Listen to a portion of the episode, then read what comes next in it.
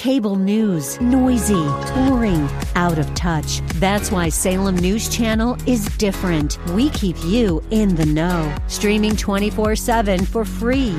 Home to the greatest collection of conservative voices like Dennis Prager, Jay Sekulow, Mike Gallagher, and more. Salem News Channel is unfiltered and unapologetic. Watch anytime, on any screen, at snc.tv and Local Now Channel 525.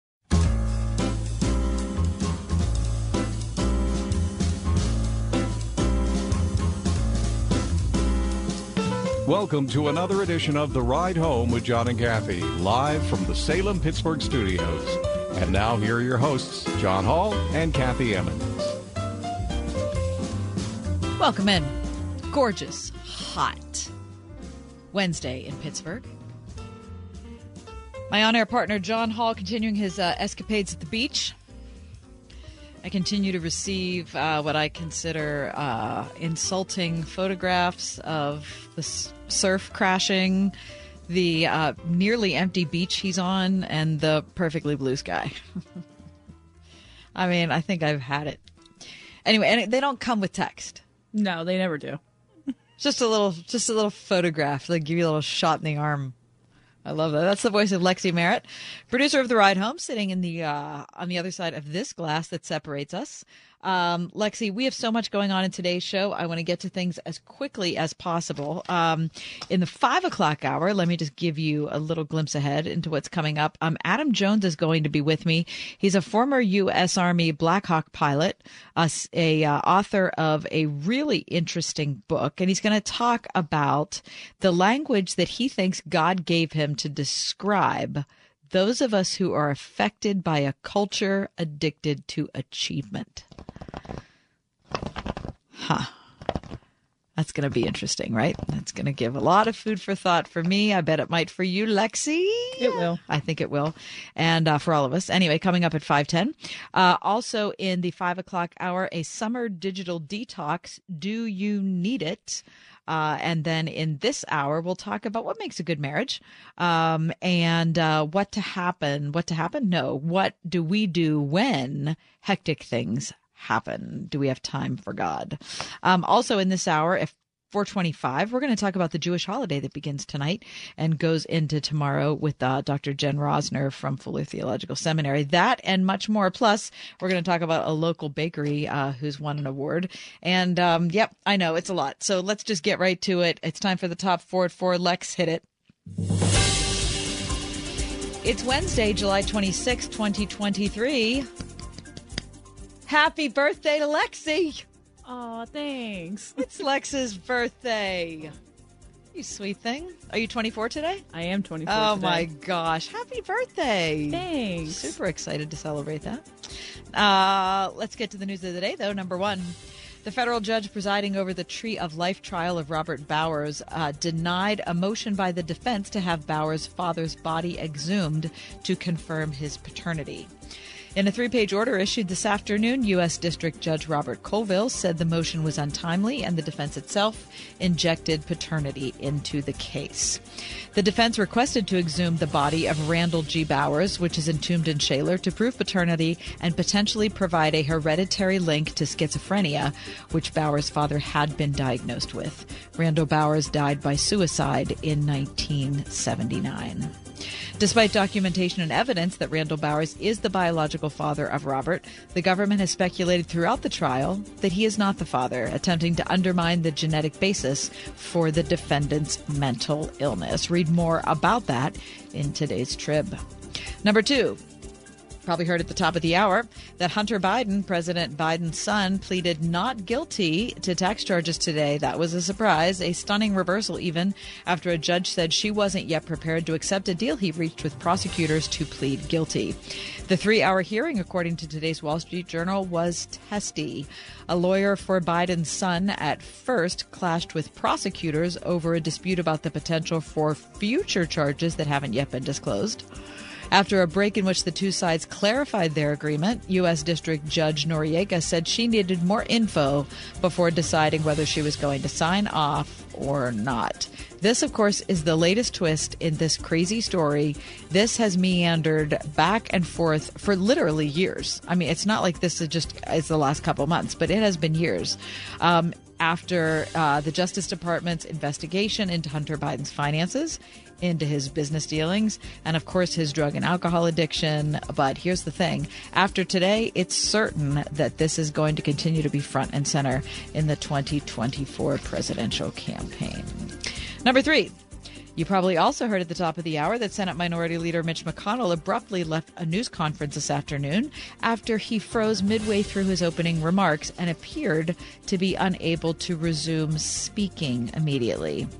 McConnell began talking at the GOP's Leadership Weekly news conference, talking about the major defense budget bill, but then froze and remained silent for about 20 seconds, staring straight ahead. Mitch McConnell is 81 years old. Uh, he did return after several minutes, and when asked about it, he said, I'm fine. This incident, of course, takes place about four months after he fell and suffered a concussion and a broken rib at a private dinner at a Washington hotel in early March. And number four, I've got a weird animal story for you just to celebrate Lexi's birthday. It might be Shark Week, but sharks aren't the only hammerheads to watch out for this summer. An invasive hammerhead worm packs the poisonous power of a pufferfish and the grossly slithering stamina of a snake. And it's been spotted along the east coast of our country. And that's the top four at four. Isn't that disgusting? Yeah, that's definitely weird. yeah, they've been described as creepy, slithering, predatory flatworms. That's Yeah. Okay, you want to hear what's what's so gross about them? Sure, I okay. guess. So I'm not giving you a choice, really. Yeah. Okay. So if you go out in your driveway, Lex, and you see a hammerhead worm, and you are disgusted because it is really gross looking, um, they can grow up to be 10 inches long. Okay, so it's not like this is a little three inch guy. Uh, and you uh, split the worm in two, don't worry because the two ends will slither off independently into the grass and will regenerate a new worm in 10 days. And then, awesome. and then you'll have t- two hammerhead worms. Wait, as gross as they are and how awful that is, that is also kind of cool. I know, well, it is cool. It is cool, except that they eat all the earthworms around there. Oh, okay. So Yeah. they're super invasive. Yeah, they're land planarians, is what they're called. They have long, thick bodies with a flat, wide head. Ew. They come from Southeast Asia. See, the things that people like, what, that climbed in someone's luggage? I don't know. I don't know either. And and you know what? Uh, the bad news is I underestimated. They grew up to be 15 inches long. oh, no, no, no. Yeah. No, thank you. Yep, Well, yep. so how do you kill them if you. Well, I'm glad you asked. You have to either uh, hit them. Wait, hit them with a hammer? No, with citrus oil and vinegar. Oh. But you have to put it directly on the worm, or you can put them in a plastic storage bag like a Ziploc, but you have to put salt in there too. Or they'll like like the bag and grow bigger. Oh my gosh. It's like the worst. That They're- just feels like that feels like a lot. to do yeah, to it is worm. a lot, and I'm happy to use that on your birthday to celebrate. Coming up next, Josh Brown will be with us. Do you have time for God when life is hectic? If you don't, I bet you should. We'll talk about it next. 101.5 WORD. In order to break the cycles of destruction in our lives, we need more than willpower. We need God's power. Here's Mark Jobe. You know how many alcoholics say, I never want to grow up and be an alcoholic like my dad and repeat the cycle? Just not wanting to be it doesn't guarantee you're not going to repeat it. How to move into your next season with God's help, no matter your struggle.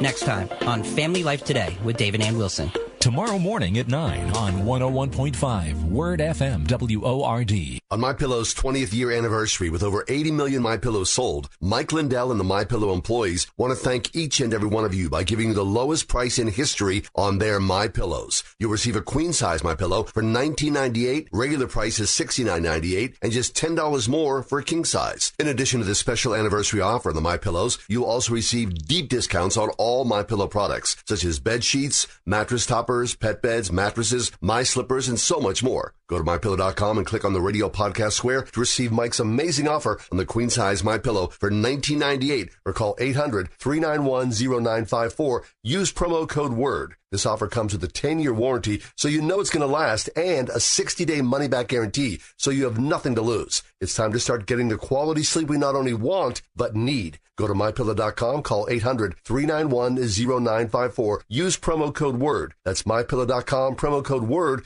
or call 800-391-0954. People always ask me, why should I call Mr. Rooter Plumbing? Here's why.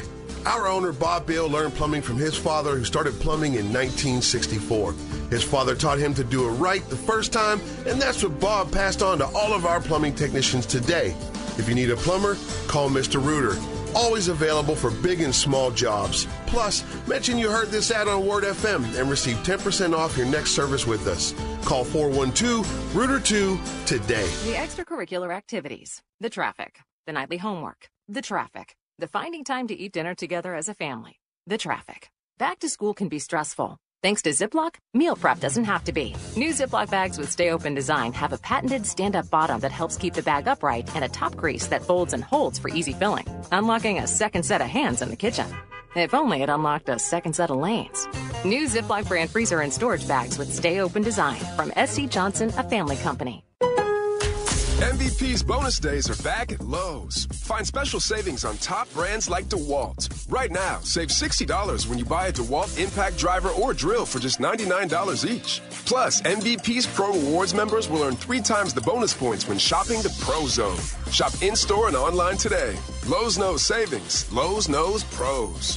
DeWalt offer valid 717 through 82. Bonus points calculated before taxes and fees after applicable discounts if any. Valid through 728. Subject to change.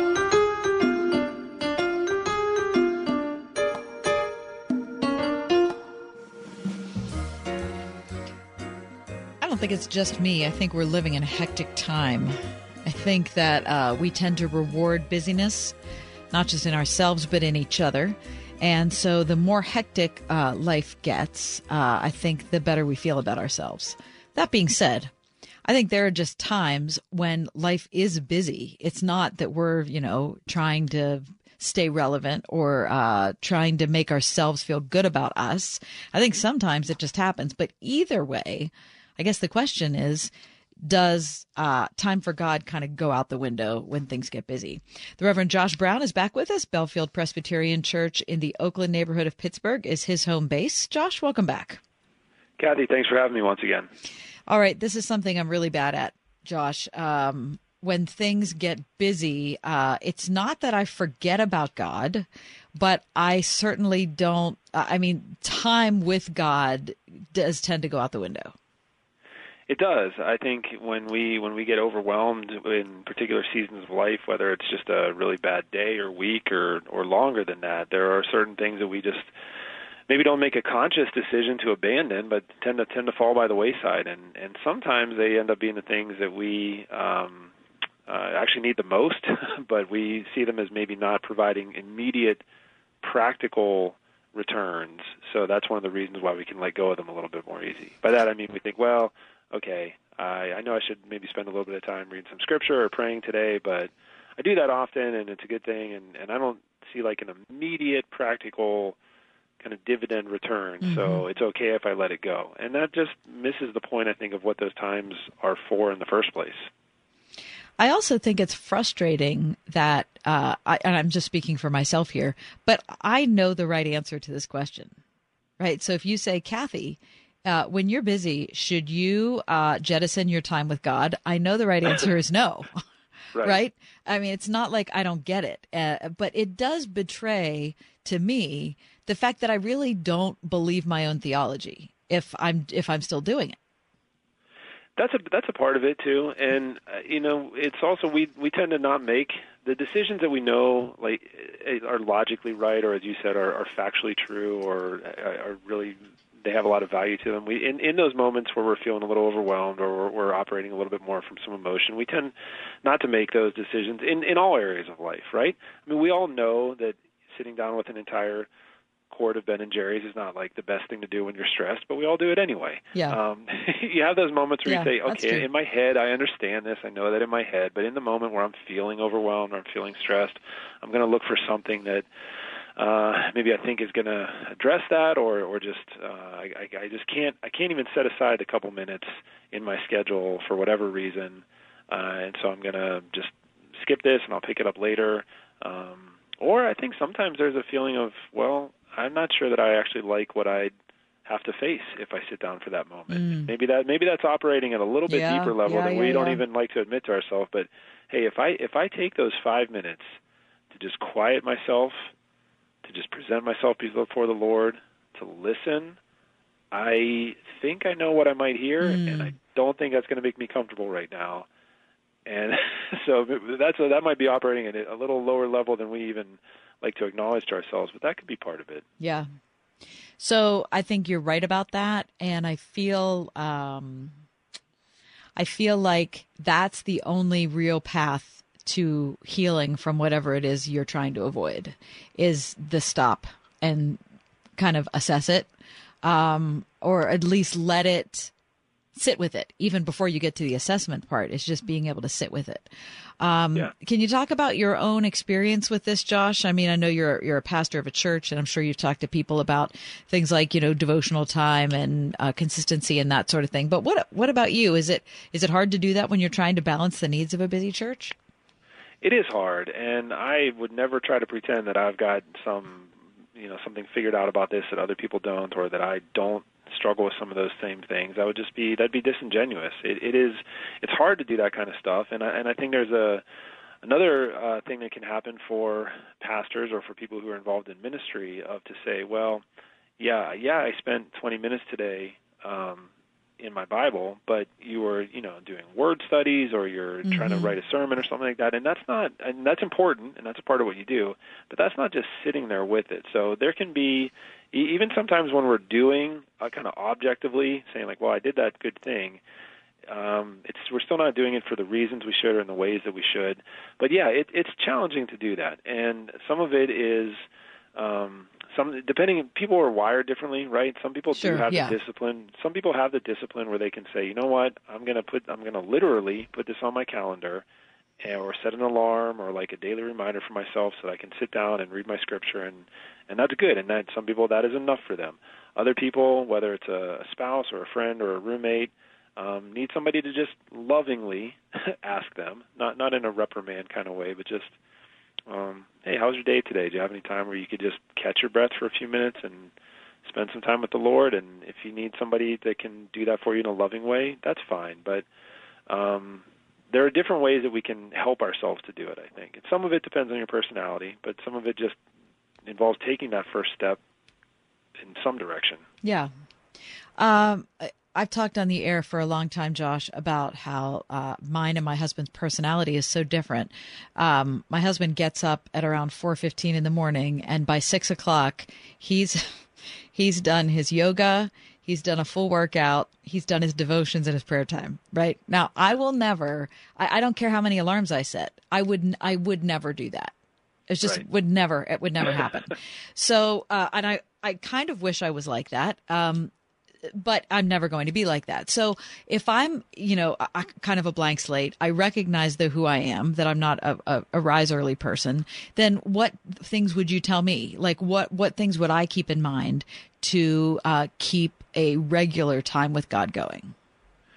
Yeah, that's that's a real good point there too, Kathy. And um, some of it is that that that kind of relates, I think, to the personality types that I was talking about. Personality types, schedule types, different things. Um, when Paul says, you know, when he writes in Scripture to pray without ceasing or pray continually, I think it's pretty common. You'll hear a lot of people say, "Well, look, that clearly doesn't mean that that is the only thing you do." Throughout the 24 hours of your day.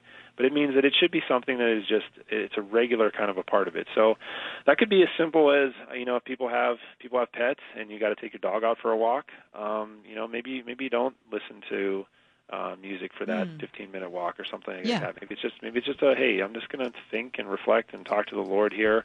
Um it, you know it if you if you're too distracted when you try to do that then you're not going to accomplish something. But something that i think is fairly you know you can multitask while you're walking your dog or something like that can be good or just giving yourselves a couple minutes in between things i mean even if you're moving real quickly from one one event to the next and most of us are usually running a few minutes behind if you can even just take a couple 30 seconds or something just a couple deep breaths and just uh, you know, Lord, thank you for thank you for the opportunity to do this next thing that I'm about to do, whatever it is.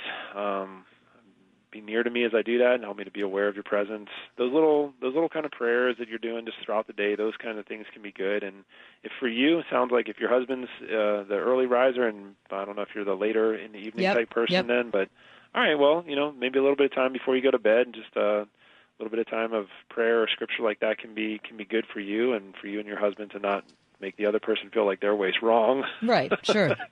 is probably part of it. Yeah, I think. Yeah, I appreciate that little bit of marital counseling you injected. Sure, of course, yeah.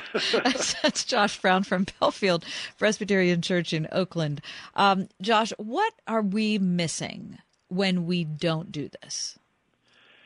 Well, I think. Well, let, me maybe enter into that answer with this way. It is very easy for this to become something that you beat yourself up over, or that you give yourself an enormous pat on the back. Like most areas in our spiritual life, this can become a kind of thing that we do to earn God's favor or to keep ourselves in good standing. And if we start to get into that mentality with it, the the only two places that kind of mentality ever goes are a place of despair or a place of pride. It's despair if you Yeah. think, "Oh my gosh, I haven't read oh my gosh, I haven't read my Bible in like a week now. I haven't even said any kind of prayer in like a week or whatever it is. I'm horrible. I'm a terrible person. My relationship with God is ruined." That's not true. Um, that's not true. You're in that place because you think it entirely depends on the um, quality of your behavior. The flip side of that is thinking, I am in the best place with God. Everything is going great, specifically because I got up and said my memorized prayer for six days in a row. And again, you're in a, you're in a place of thinking it depends on that. So what you're what to your question, I think if you're doing it first of all, understanding like this is look, this is not to check off the boxes and make sure that I've got my timesheet all filled out with God, but to say this is an opportunity for me to just be near to the Lord, to offer what's on my heart. He knows what's there anyway. I mean, Scripture says before a word is on our lips, He knows it completely. So it's a time for me to just offer and open up to the Lord. It's a time for me to listen. It's a time for me to to ask God, what are you trying to show me from some of these things? So what you're missing is not a chance to climb the ladder higher. What you're missing is just time with the God who loves you and has given you all things in Christ. It's kind of like you know, what are you missing if you don't talk to your best friend? Well, Yeah. you're, you're you're missing just hanging out with your best friend, or you're hanging out with your spouse, or hanging out with you know the animal you love best, or whatever. You'd be missing out on that time. And once Exactly. and once you have it and appreciate it, you don't want to miss out on it. No, that's exactly it. It's it's you're not yeah, you're not doing it to earn a reward, you're not doing it to make yourself you're not doing it to offset the terrible thing that you did yesterday. Um, you're doing it simply because this is an opportunity. The fact we we can, the Book of Hebrews says, we can draw near to the throne of grace and find help in our time of need, and that's incredible. The fact that we can draw near to the Lord, the fact that He delights to hear our prayers, the fact that um, He calls us His beloved children, as First John three says, those are just incredible things to reflect on. And so, anything that you can do that allows you to just experience that, Mm. uh, that's the motivation behind it, or should be. Should be. Um, Yeah. yeah. Uh, so, Josh, I, I really appreciate this reminder. Um, and as you leave us, though, uh, tell us about Bellefield Church in Oakland. What are you guys doing? And um, I know you're a university church, or at least a church close to a university campus. What's it like in the summer? Yeah, well, because we are right in the middle of the University of Pittsburgh and near to a couple of other ones, uh, some areas uh, uh, around us tend to slow down a little bit in the summer, but there's still a lot of ways that we as a congregation are trying to be involved in the community. Um, still a lot of work that we do to try to reach out to just the, the neighborhoods around us and care for for those folks. So we are we are keeping our eye uh, in just another month. Things really do kind of burst back into life here in Oakland. So we're we're gearing up for that. We're always excited when students come back, but uh, in the meantime, there's always opportunities to just let people know about the good news of Jesus and and share His love with uh, those around us. That's Josh Brown. He's from Bellefield Presbyterian Church. What's the website there, Josh, if people want more info? Uh, it's bellefield.org. That's B E L L E F I E L D dot and you can link to all kinds of other platforms from there, and that should have anything that you need. Terrific. Thank you, Josh, for your time. Always good to talk to you. Thanks, Kathy. Have a good one. I'll talk to you soon. Bellefield.org. That's B E L L E F I E L D, Bellefield Church in Oakland. Coming up next, we'll talk about Tisha B'Av, the Jewish holiday that starts at sundown today. It's next. Find us in the ride home.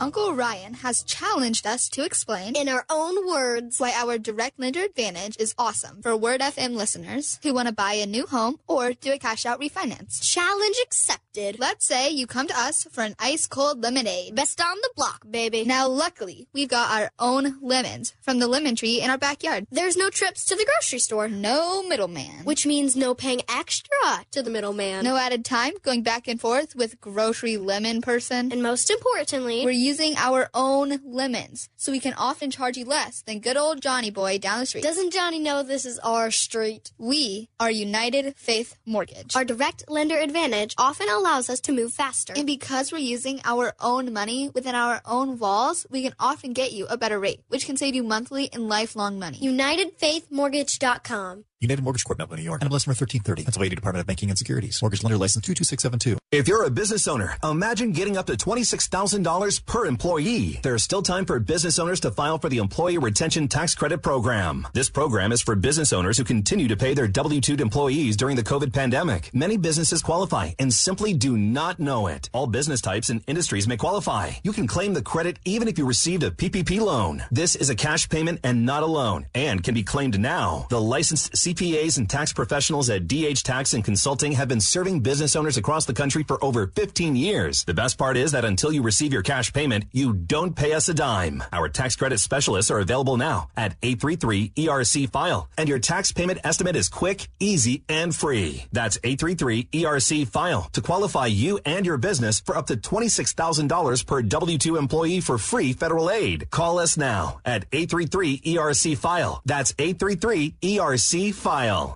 Roofing, siding, or remodeling? Right, 724 New Roof.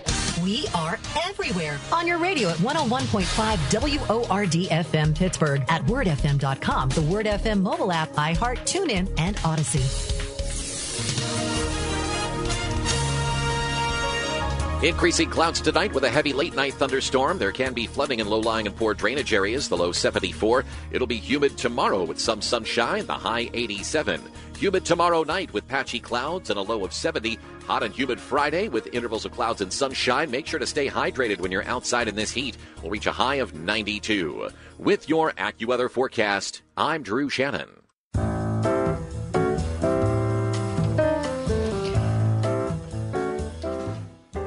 The Jewish holiday of Tisha B'Av starts tonight at sundown. So, to tell us what we're missing and what we need to know, I've invited Dr. Jen Rosner back on the show. Jen is affiliate assistant professor of systematic theology at Fuller Theological Seminary in sunny Pasadena. Welcome in, Jen. How are you?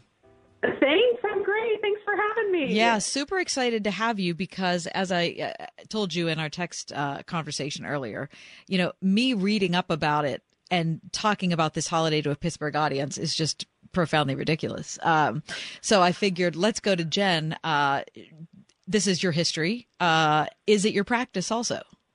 It is. Yes, it is. We we observe Tisha B'av and the other Jewish holidays as well. It's not much of a holiday, Tisha B'av, right. but yeah, but it's we not. it. Yeah, so it's not a holiday at all. Um, talk about what you're observing on this day and why it's important.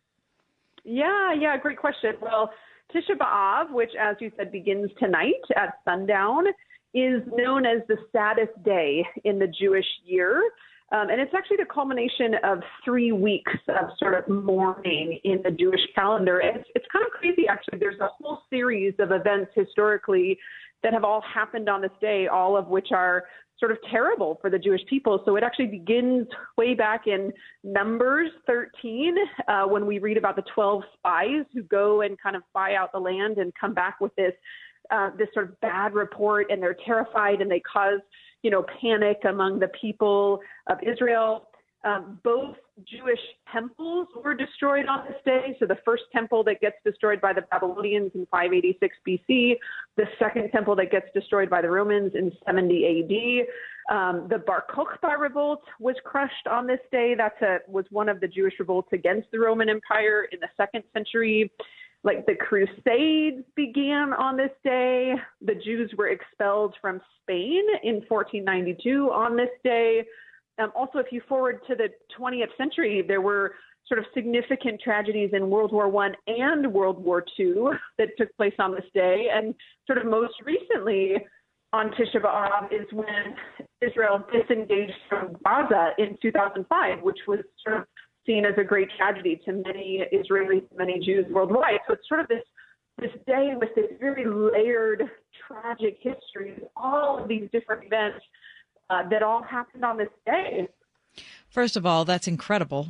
It's absolutely incredible. I never knew that uh, the that as far as we know, the uh, the destruction of, of the first and second temple were on the same day.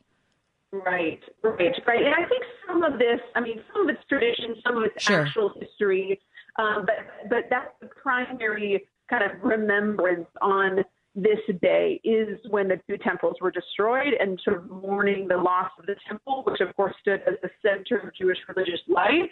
Um, and so it's traditional on to read the Book of Lamentations, uh, which is you know this sort of sad, um, you know, it's such a sad book, uh, remembering sort of these, this terrible destruction. Um, and and so it's a day where we fast and we re- refrain from you know frivolous fun things, and it's sort of a day to kind of focus on um, the loss. It, it's kind of become a day to remember. I mean, as that list that we just talked about, it's not. It's it's mainly focused on the Jewish temples that were destroyed, but it's also just kind of sitting with and remembering so many tragedies that have taken place um, with the Jewish people over many many centuries. Jen, what do you think the um, the position of the Christian should be on a day like today? Hmm. Yeah, it's a great question, and I think it sort of um, segues into what is actually for me the most meaningful part of Tisha B'av in this time in the Jewish calendar. I mean, I think first of all, I think it's very important for Christians to just be sort of aware of what's going on in the Jewish world throughout the Jewish calendar. Um, and this is a day where, you know, I think it's good for Christians to be just mindful of the the tragedies that have taken place, uh, you know, toward the Jewish people over the centuries, the reality of anti-Semitism in our day. You know, it's not just a past thing that the Jewish people were sort of targeted in different ways. Um, and so it's a way for Christians to kind of come alongside the Jewish people. But I also think it's this Tisha B'Av marks this really interesting turning point in the Jewish calendar. Um, and, and the way that we kind of can enter into that is by looking at the weekly readings that Jews all over the world do. So there's like a reading cycle uh, that Jews all over the world, they read a, a section from the Torah every week. And then they also read a section from like the prophets or the writings every week. And so for three weeks leading up to Tisha B'Av, the reading cycle from text from the process of the writings is is text focused on judgment. So, for example, Isaiah one, which discusses you know Israel as this rebellious nation. It's a time of kind of introspection for the Jewish people, remembering Israel's own disobedience and, and God's judgment really on the people. And then Tisha B'Av marks a, a drastic turn in that reading cycle, and we enter into what's called seven weeks of consolation leading up to Rosh Hashanah, which is the hmm. Jewish New Year that happens seven weeks after Tisha B'Av. And those readings, I mean, this is like, this is what's so meaningful to me. All of the readings kind of leading out of Tisha B'Av and toward Rosh Hashanah are readings of consolation. It's these seven weeks of consolation where we read, for example, texts like Isaiah 49, which is all about restoration Mm, yeah. and God sort of coming again, coming anew to his people. And so I think to answer your question about what does this mean for Christians, ultimately, Tisha B'Av is a very sad day, but it sort of ushers in this season of remembrance that God is faithful to his people, that the destruction is not the last word. And I think that's a helpful thing for Christians to sit with, that God doesn't abandon the people of Israel. They are not rejected.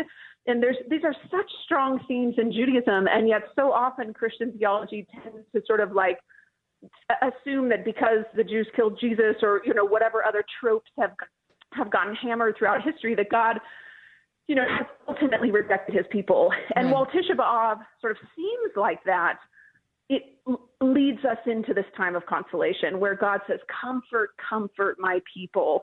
And we're reminded that this is still God's covenant people, dis- despite the disobedience, despite the rebellion, despite the destruction. God sticks with his people. And I think yeah. that's a really powerful message for Christians to ponder with regard to God with regard to God's covenant with the people of Israel, that it's enduring and it's not ultimately threatened even by these horrible, you know, events that have happened throughout history. Yeah. Essential, Jen, then, for uh, all Christians to remember that the story of salvation didn't start with the New Testament. Mm-hmm, um, mm-hmm. and uh, we're so gifted that we that God has given us this book so that we can see the story um, mm-hmm. unfold from the beginning. So, Jen, I can't thank mm-hmm. you enough for finding time for us today. Yeah, my pleasure. It's great to be here. Good to talk to you as well. That's Jen Rosner, Affiliate Assistant Professor of Systematic Theology at Fuller Theological Seminary in Pasadena, California. All right, we're taking a break, but when we come back, what makes for a good marriage? Our friend Anne Kennedy will join us upstate New York. We'll talk about it next. Good, bad, otherwise. It's the Wednesday edition of The Ride Home. 101.5 WORD. It's summer in Pittsburgh, but already Word FM is talking about heading back to school. Back to school?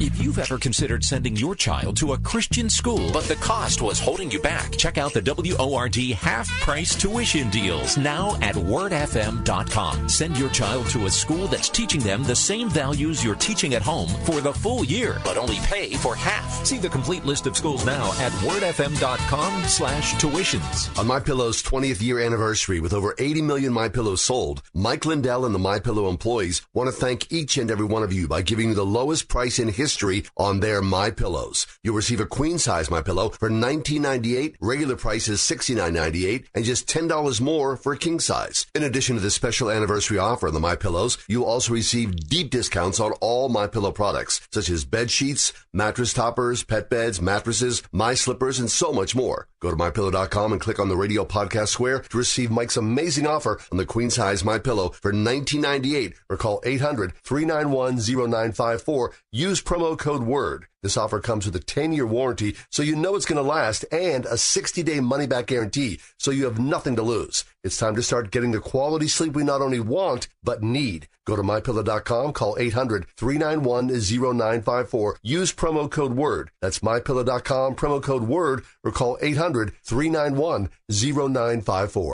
I have diabetes. I'm at risk for pneumococcal pneumonia. I have asthma. I'm at risk too. If you're 19 or older with chronic conditions like asthma, diabetes, COPD, or heart disease, or are 65 or older, you are at increased risk for pneumococcal pneumonia. Ask your doctor or pharmacist about Prevnar 20, pneumococcal 20 valent conjugate vaccine, a vaccine that can help protect you against pneumococcal pneumonia in just one dose. Even if you've already been vaccinated with other pneumonia vaccines, Prevnar 20 may help provide added protection. Prevnar 20 is approved for adults to help prevent infections from 20 strains of the bacteria that cause pneumococcal pneumonia. Continued approval may depend on a supportive study. Don't get Prevnar 20 if you've had a severe allergic reaction to the vaccine or its ingredients. Adults with weakened immune systems may have a lower response to the vaccine. Side effects include pain and swelling at the injection site, fatigue, headache, muscle, and joint pain. For full prescribing information, please call 1 855 213 2138 or visit Prevnar20.com.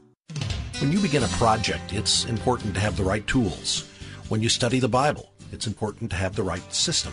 The book Knowable Word presents a proven three step approach to help you correctly interpret and learn from God's Word without relying on commentaries.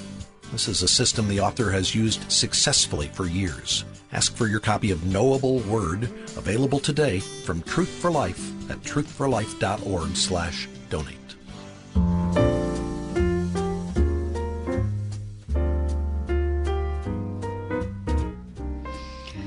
Our friend Anne Kennedy has been a monthly guest on our show for a long, long time. And uh, the number one thing I love from Anne is just the honest truth. When you got a lot of people who come on the radio and try to, you know, kind of gloss over the issues that they have or, you know, give you like the best viewpoint of something. Well, sometimes the great thing about it is Anna, she'll give you the worst viewpoint of something, but it's always the real viewpoint. Anne Kennedy's with us, author of Nailed It 365 Sarcastic Devotionals for Angry and Worn Out People. Anne lives in upstate New York where she mothers six kids and lives with her husband, an Anglican priest. Anne, am I lying with what I said about you? Uh, well, it's. I hope it's true. Yes. I whatever's true for me every day must be the absolute truth. So I'm going with that. no, I like that very much. Now, I, I, appreciated the fact that, in spite of all of the children that you've birthed and all that you have going on in your life right now, you one of the topics you thought we could talk about was what makes a good marriage. Oh well, yes, I read a really terrible article last week, uh, and it was some person who meant well, who was sort of, you know, rambling on about what marriage is, and in the process just basically said everything that marriage isn't. Hmm. And uh and then, you know, this nice person concluded that you should give it a go for as long as you feel comfortable and then when it's not working anymore, um, that's fine too. And yeah, it really made me mad because my husband and I do a lot of premarital and postmarital uh, counseling with people who are having a hard time, and there's a lot of things you can do wrong um, to make your marriage worse. So I wished I could write to this person, but instead I just wrote a blog post. well, sure. Uh, so uh, talk about the things that we can do that set the marriage back. Well, one thing I've noticed, and this person probably would concur, is you can really not uh, don't talk to each other very deeply uh, or at all. You know, don't just shelve your communication, put it on a shelf. Don't ever dust it off. Leave it there with your Bible, and uh, don't ta- don't let the other person know who you are. Uh, don't be vulnerable. Don't, um, you know, don't let them. Don't use words. Mm, yeah. just the best, the first and best thing you can do to wreck your marriage is to just not have time or just decide not to talk to the person you're married to because it's a hassle or you don't think they deserve uh, real communication, which I'm I'm coming across that more and more. People just don't think, well, the other person just doesn't get me, and so I'm just not going to bother. And um, so that's the best way to wreck everything. Um, and then I would say the second best thing you can do to wreck your marriage is to uh, always put yourself first um, before the other person every day of the week. And mm-hmm. within a few years, you won't have to worry because you probably won't be married anymore. so, so that'll be easy. Yes, those are my top two. Uh, okay, let me yeah, add. Let me add a third. Let me. Can I tack one onto okay. your list? Okay. Yes. Sure. The, uh, the other one uh, is something you've already alluded to, which is uh, the third easiest way to wreck your marriage is to just always have in the back of your head that there's an escape chute that whenever things get difficult or he gets weird or she gets weird, that I can just get out of it. Yes, that's a brilliant one. Just don't plan your exit while you're, you know, plating your troth. While you're planning your wedding, um, decide under what conditions you would leave the other person. Uh, that's a really good one because then the other person is always on trial and you're always in a posture of judgment about whether or not they deserve to be with you mm-hmm. and whether you can really be happy with them. And I found over the years that the best way to wreck things is to shame the other person, make them feel bad and judged really from the moment they wake up in the morning until the end of the day. That's like a very satisfying experience if you're in a bad mood and you can just make the other person feel bad about who they are in an existential way, um, that there's a certain kind of glowing satisfaction you can get from that, but it also will probably mean the end of your marriage. So I, um, you know, weigh it in the balance. But but the the thing that's shocking about these things that I'm naming, I think previous generations knew that you shouldn't do any of these things. Um, and knew that a relationship with, with another person was so valuable even if it cost you your own sense of what you were owed or even who you are, it was so precious and valuable to be related to another person as family that it was worth the cost. Mm. And that is not people are are weighing it in the balance and deciding that it's not worth it. And that's what I'm finding sort of shocking. And so all the marriage advice that I'm running to running across in the secular world is trying to mitigate or you know create conditions under which you could decide not to communicate well, um, not to give of yourself fully, and to have an escape route, but still sort of have a marriage for a while that works for you. And Mm-hmm. really, if you don't have those, if you decide to take that path, um, it's not really a great marriage, and you're going to be unhappy from the first day. So why would you do that? But I think most people can't even conceive that there is another way, which was known a mere 15 minutes ago culturally. Anne Kennedy's with us. She has a brand new Substack called Demotivation. Am I right about that? That's the title? Yes, demotivations with Anne. I'm here like one of those posters, you know, with the With the eagle eagle, flying across right. that says "You're going to fail tomorrow" or something like that. Okay, let, I'm going to bring up a controversial one, Anne. Uh-huh. And you can uh, respond to this however you think is appropriate, however you feel, uh, uh, because I, I know that you're really concerned about not giving your honest opinion here. But here's the thing uh-huh. I think one of the quickest ways to wreck your marriage is to have different bank accounts. Oh yes. What do you think oh, about That that? is a good one. That is a good one. That is a good way to wreck your marriage. There are a few people I've met a few people in my life who have been able to have separate bank accounts and they're still married. Uh, but they are sort of very exceptionally Okay. holy and they suffered a lot in advance and they are very good at communicating and they don't have they don't they're not doing all the other things that we said they could do like they communicate well they don't have an escape route and they put themselves last and so i think under those conditions it could work but it's a bad idea because um you should share your money because that's where your heart lies Right. so if you can't talk about your money and you can't share your money together, then you are not really um, you're not really joined in a sort of very meaningful and different. I say that as somebody. My husband just made me my own bank account for the first time in my married life, Hmm. but he can he can see it. We see each other's bank accounts, and we can put money in in in in in, um, in each other's accounts whenever we Yeah. feel like it is Yeah, yeah. you know. But um, I thought bring I bring it up, Anne, because more than anything, that's what my husband and I have fought about since we got married 30 years ago.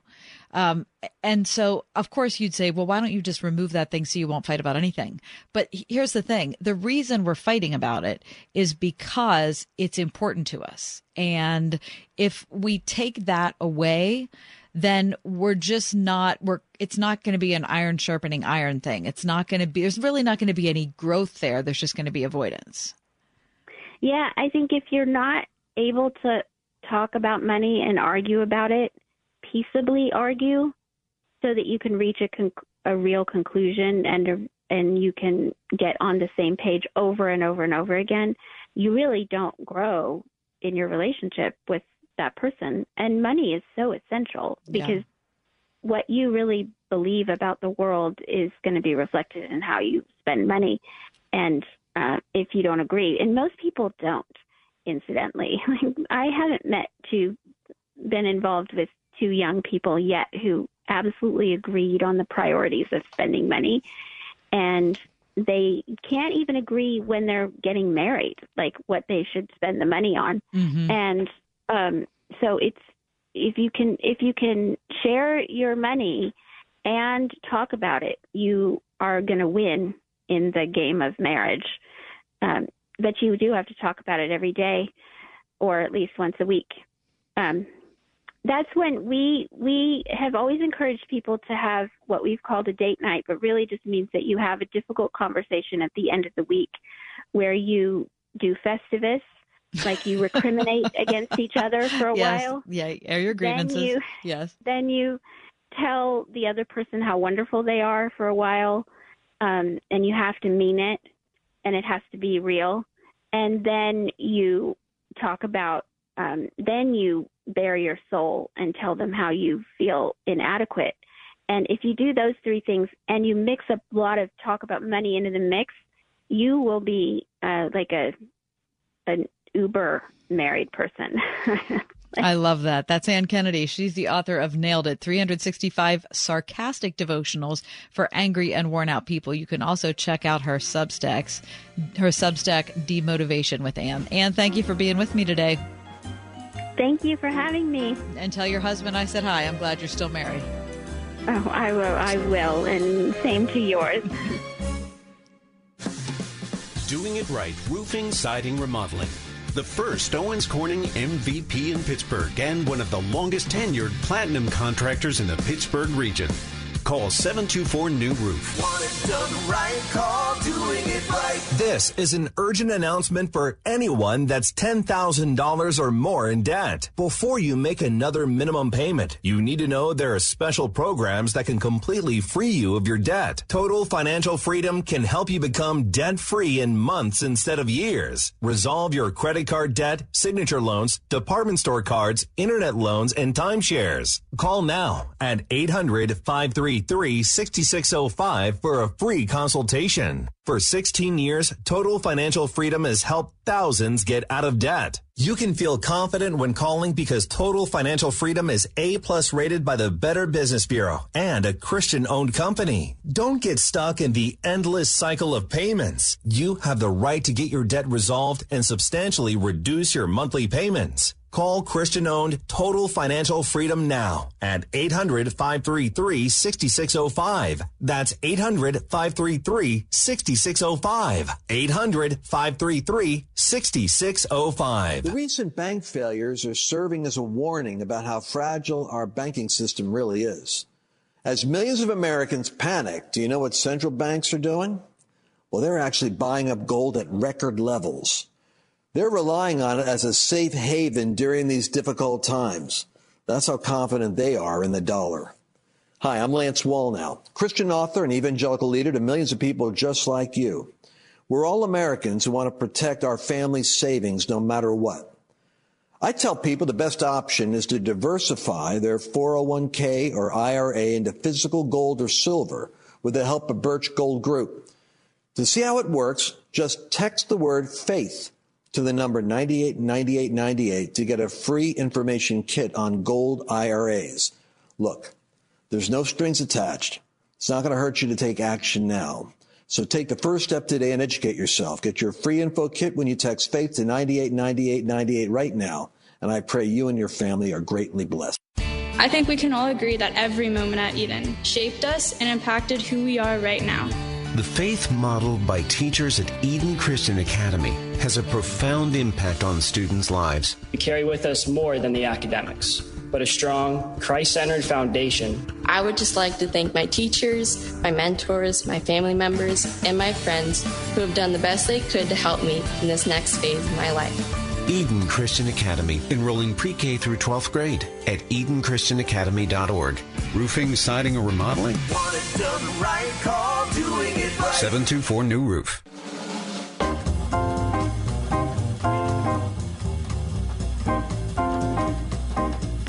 My husband and I were walking around uh, the Strip District last Thursday night, and it was hot night, really nice. We were walking around the terminal building and went to get some gelato and just kind of, you know, see what was going on. It was really, we heard some music and got some coffee. And anyway, um, as we were walking around and kind of then walking into downtown Pittsburgh, it's just shocking how many office buildings in that whole area um, are largely vacant or at least somewhat vacant. And according to yesterday's Trib, it's a continuing trend that's throwing the local market out of whack as everyone tries to figure out what Pittsburgh looks like after the pandemic.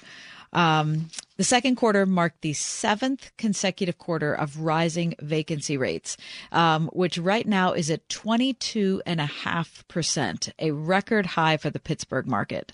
Now, how about that? 22.5 percent of all of the properties uh, in Pittsburgh, downtown and surrounding neighborhoods, um, total vacancy rate. I mean, that's really something. So before COVID, it was at about 14%. So it went from 14% to almost 23%. Um, the overall asking rate for rent also inched up during the quarter. Um, Class A buildings rose to $29.13 a square foot.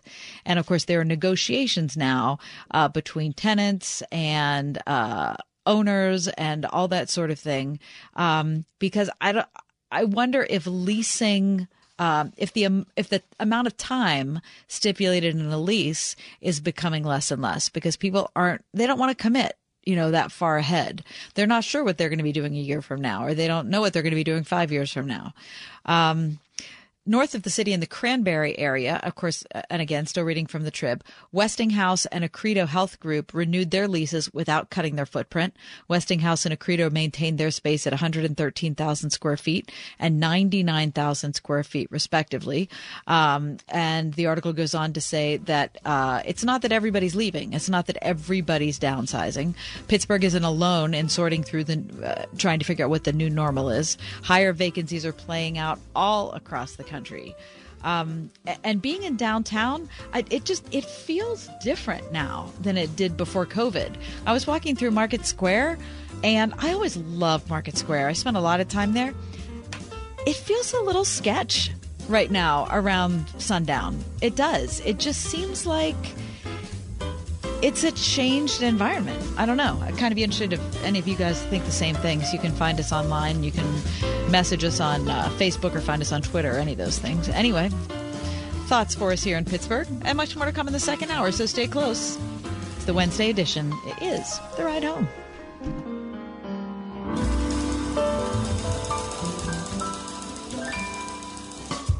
101.5 WORD-FM Pittsburgh. On your smart speaker by saying, play the word Pittsburgh. And on your phone via the Word FM mobile app, iHeart, TuneIn, and Audacy. 751. With SRN News, I'm John Scott. President Biden's son Hunter has pleaded not guilty to two tax crimes after a plea deal with federal prosecutors unraveled following the judge's concerns over the agreement. Prosecutors were planning to recommend two years of probation the judge gave defense lawyers and prosecutors 90 days to explain why she should accept the initial plea deal. Today's hearing has concluded. The Federal Reserve raised its key interest rate for the 11th time in 17 months, a streak of hikes that are intended to curb inflation but also carry the risk of going too far and triggering a recession. The move lifted the Fed's benchmark short-term rate from roughly 5.1 to 5.3 percent its highest level since 2001. Stocks have moved higher. The Dow is up 147 points and the Nasdaq is adding 13. This is SRN News. The roof was completely gone. All of our memories being wiped away. The rain is what got 20 minutes of sheer terror. And you can feel it in your body. I watched the fire move down the canyon. The rumbling of the house. My son started screaming, we're going to die, we're going to die. In the name of Jesus, we are not going to die. At Samaritan's Purse, we bring spiritual and physical aid to hurting people around the world. We go into dangerous situations because in disaster, in disease, in war, Jesus calls us to love our neighbor, to heal the sick, feed the hungry, restore the broken. All who work and volunteer with Samaritan's Purse follow the example of Jesus. We go to serve, not to be served. And we go in Jesus' name. Join us at SamaritansPurse.org. That's SamaritansPurse.org. If you owed $30 trillion and you didn't have the money to pay it off, you need to make a lot more money, right? Well, now America's debt is more than $30 trillion, and right now taxes are at historically low levels. So it doesn't take a genius to realize taxes will probably go up. Now, think about your retirement accounts. Do you want to pay taxes on some of that money now when rates are low, or later when rates are much higher? Whether you should pay taxes now or in retirement depends on a lot of things. That's why Kurt Kenodik at Accurate Solutions Groups has a free guide called Are You Paying Too Much in Taxes to help you determine what's best for you. To get your copy of Are You Paying Too Much in Taxes, call or text TAX to 412 515 3555. That's TAX to 412 515 3555. Get this free guide from Kirk Kenodik at Accurate Solutions Group now. 412 515 3555. Investment advisory services offered through ASG Investment Management LLC, Our firm may not give tax advice. People always ask me, why should I call Mr. Rooter Plumbing? Here's why. Our owner, Bob Bill, learned plumbing from his father, who started plumbing in 1964. His father taught him to do it right the first time, and that's what Bob passed on to all of our plumbing technicians today. If you need a plumber, call Mr. Rooter. Always available for big and small jobs. Plus, mention you heard this ad on Word FM and receive 10% off your next service with us. Call 412 Rooter 2 today.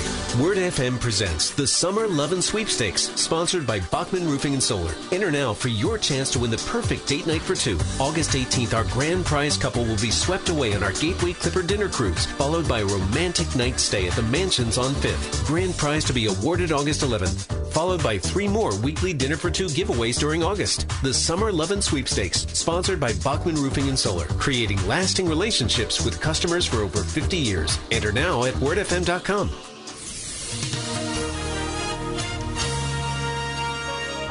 Increasing clouds tonight with a heavy late night thunderstorm. There can be flooding in low lying and poor drainage areas, the low 74.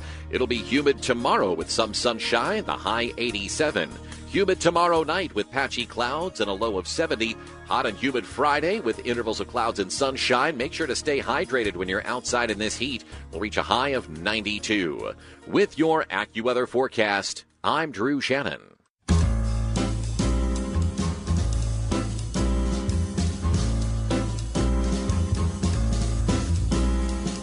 Welcome to another edition of The Ride Home with John and Kathy, live from the Salem Pittsburgh studios. And now, here are your hosts, John Hall and Kathy Emmons. Thanks for bringing us along on your ride home today. I'm here without John Hall. My on air partner and friend is testing our friendship by just sending me another picture of a beautiful crashing surf in one of the Carolinas. And I just, I'm not even sure I'm liking the pictures at this point. I mean, at first, when he sent them, I was like putting a heart next to them. Then I think yesterday I moved to the thumbs up. Today, I just might, I just might let it go. It's just, it's a lot. Anyway, uh, Lexi Merritt on the other side of the window here. Happy to have you along uh, for the five o'clock hour, which is going to include summer digital detox. What would that look like, and do you need it? I feel like I do. Usually in the summer up to this point, I have read more books than I have this summer. And I think it's because I've been looking at my phone and my TV too much. So we'll talk to Lisa Anderson about that. Also, in just a couple minutes, Adam Jones will be with me. Uh, we're going to talk about what happens to people who were affected by a culture which worships achievement. And that's probably me, and it might be you too. So stay close. If you missed any part of our four o'clock hour, you can always find our podcast, The Ride Home with John and Kathy. Uh, today we're celebrating the birthday of Lexi Merritt, who's the producer of The Ride Home. Lexi, I wonder if you could, uh, first of all, happy birthday. Thanks. I wonder if you could just remove your headphones and open up the door there. There's a little bag for you outside the door. no, there's not. Are Yeah, you serious? yeah, there is. Oh my gosh. Now, what's funny about this is that uh, Lexi came into my office today and she said, "Oh, here's." I was talking about these Russian uh, tea cookies. I call them Russian tea balls. Uh, she said that the place she got them in Murrysville called them uh, wedding cookies. Anyway, she brought one to me today, and she said, "You have to take these because I'm eating too many of them." Well, sadly. I stopped on my way in to get Lexi a little birthday treat, and so it's it's going to get way worse than the cookies. Lexi, you want to open up what you have there? Yeah. oh my gosh. Mm-hmm. These look delicious. Yeah, yeah. First they're- of all. yeah, they're like little mini cakes. Yeah, is they what they are. Little red velvet. I'm assuming Yes. that's like raspberry. Yeah, tea, or that's uh, white that's chocolate white raspberry. chocolate raspberry. Yeah, exactly. Oh man, there's more. Yeah. You Mhm. are so kind. What do you have there, Lex? Oh, almond torte. Yep, that's the chocolate almond torte, Oh, which I've never good. had. I've never had that one. Just chocolate cake. Uh-huh. Oh man, chocolate sour cream cake. Oh, that's that sounds I delightful. know. I know. Anyway, so sadly, it's going to get way worse for you calorie wise. I'm gonna take like a bite a day. Exactly. and it's gonna last for. But you know what? They're months. also they're also freezable. Oh, Yep. I asked Oh. about that. So they're freezable. so you That's can, good. So your birthday continue your birthday celebration can continue on. Anyway, Lex, we love you. We thank you so much for your good work on behalf of the show. John wishes that he was here to have a sample of your little mini cake, but because he would want. but one. forget it because he's at the beach. Anyway, happy birthday to you. Adam Jones coming up next. Stay with us. What happens when we're addicted to achievement? 101.5 WORD. Okay, everybody in the car. Where are we going, Daddy? On an adventure.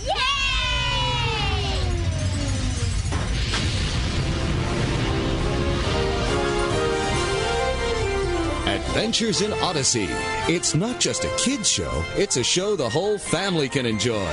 Listen on this station. Adventures in Odyssey, tonight at 8 on 101.5 Word FM, WORD. Oil investments involve a high degree of risk and actual results may vary. Oil and natural gas keep going up as the Russia conflict escalates. Get in on the next major oil boom now and help the U.S. with your patriotic investment that can potentially pay you monthly income for up to 20 or more years.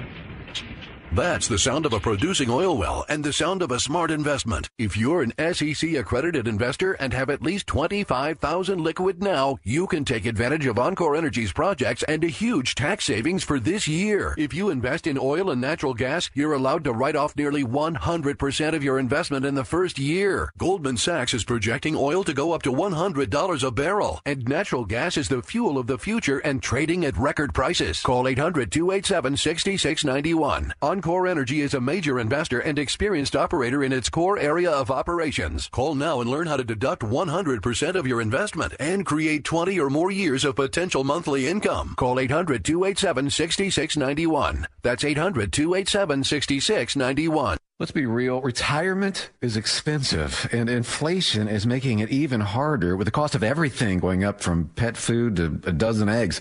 Wouldn't it be great if the cost of your health care could go down? Well, Medishare 65 Plus is $99 a month for ages 65 to 74. And for many with Medicare Parts A and B, looking at other options, that's 50% or more saved per month.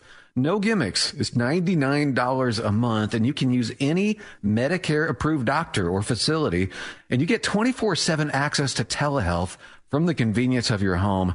Better yet, Medishare is a Christian nonprofit organization. It's a community that'll pray for you and encourage you. And since we've cut out the middleman, you get to keep the savings. Call now. You can learn more about Medishare 65 Plus. Here's the number 833 SHARE 55. That's 833 S H A R E 55. 833 SHARE 55. Plan now to join Word FM Friday, August 18th aboard the Gateway Clippers Empress for another fabulous dinner cruise. From 6:30 to 9, relax in the company of fellow believers as you enjoy a fantastic dinner buffet, music, and stunning views of the city skyline. The Ride Home's John and Kathy will be your cruise directors for this amazing night. Don't miss the boat. Last year's event completely sold out. Reserve now at wordfm.com slash dinner cruise.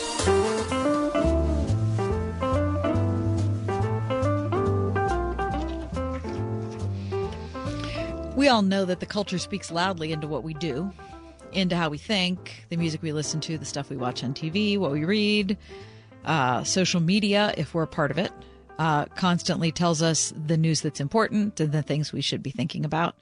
Um, but I think back to being in high school and I think about how important achievement was to me.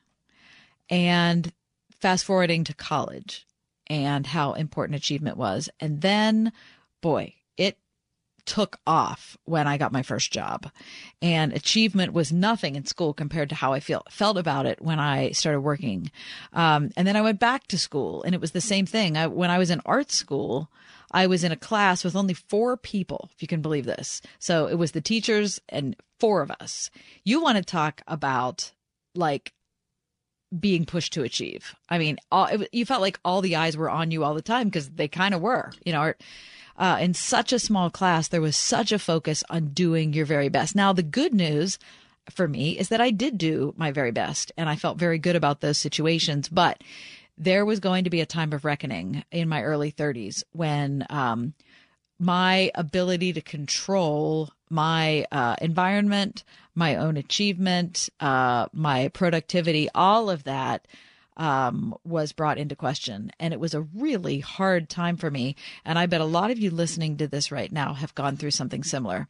We've invited Adam Jones to be with us. Adam's a former U.S. Army Black Hawk pilot, a senior management consultant. He's the author of Weapons of Mass Deception Detect and Defeat the Four Weapons, Destroying Your Peace, Purpose, and Power. Adam, glad you're with us. Welcome in. Hey, Kathy. Thanks for having me. Adam, uh, before you tell us about the work that you're doing, tell us about who you are. Uh, what's your background? What have you done? Uh, and how has all of that contributed to get you where you are now?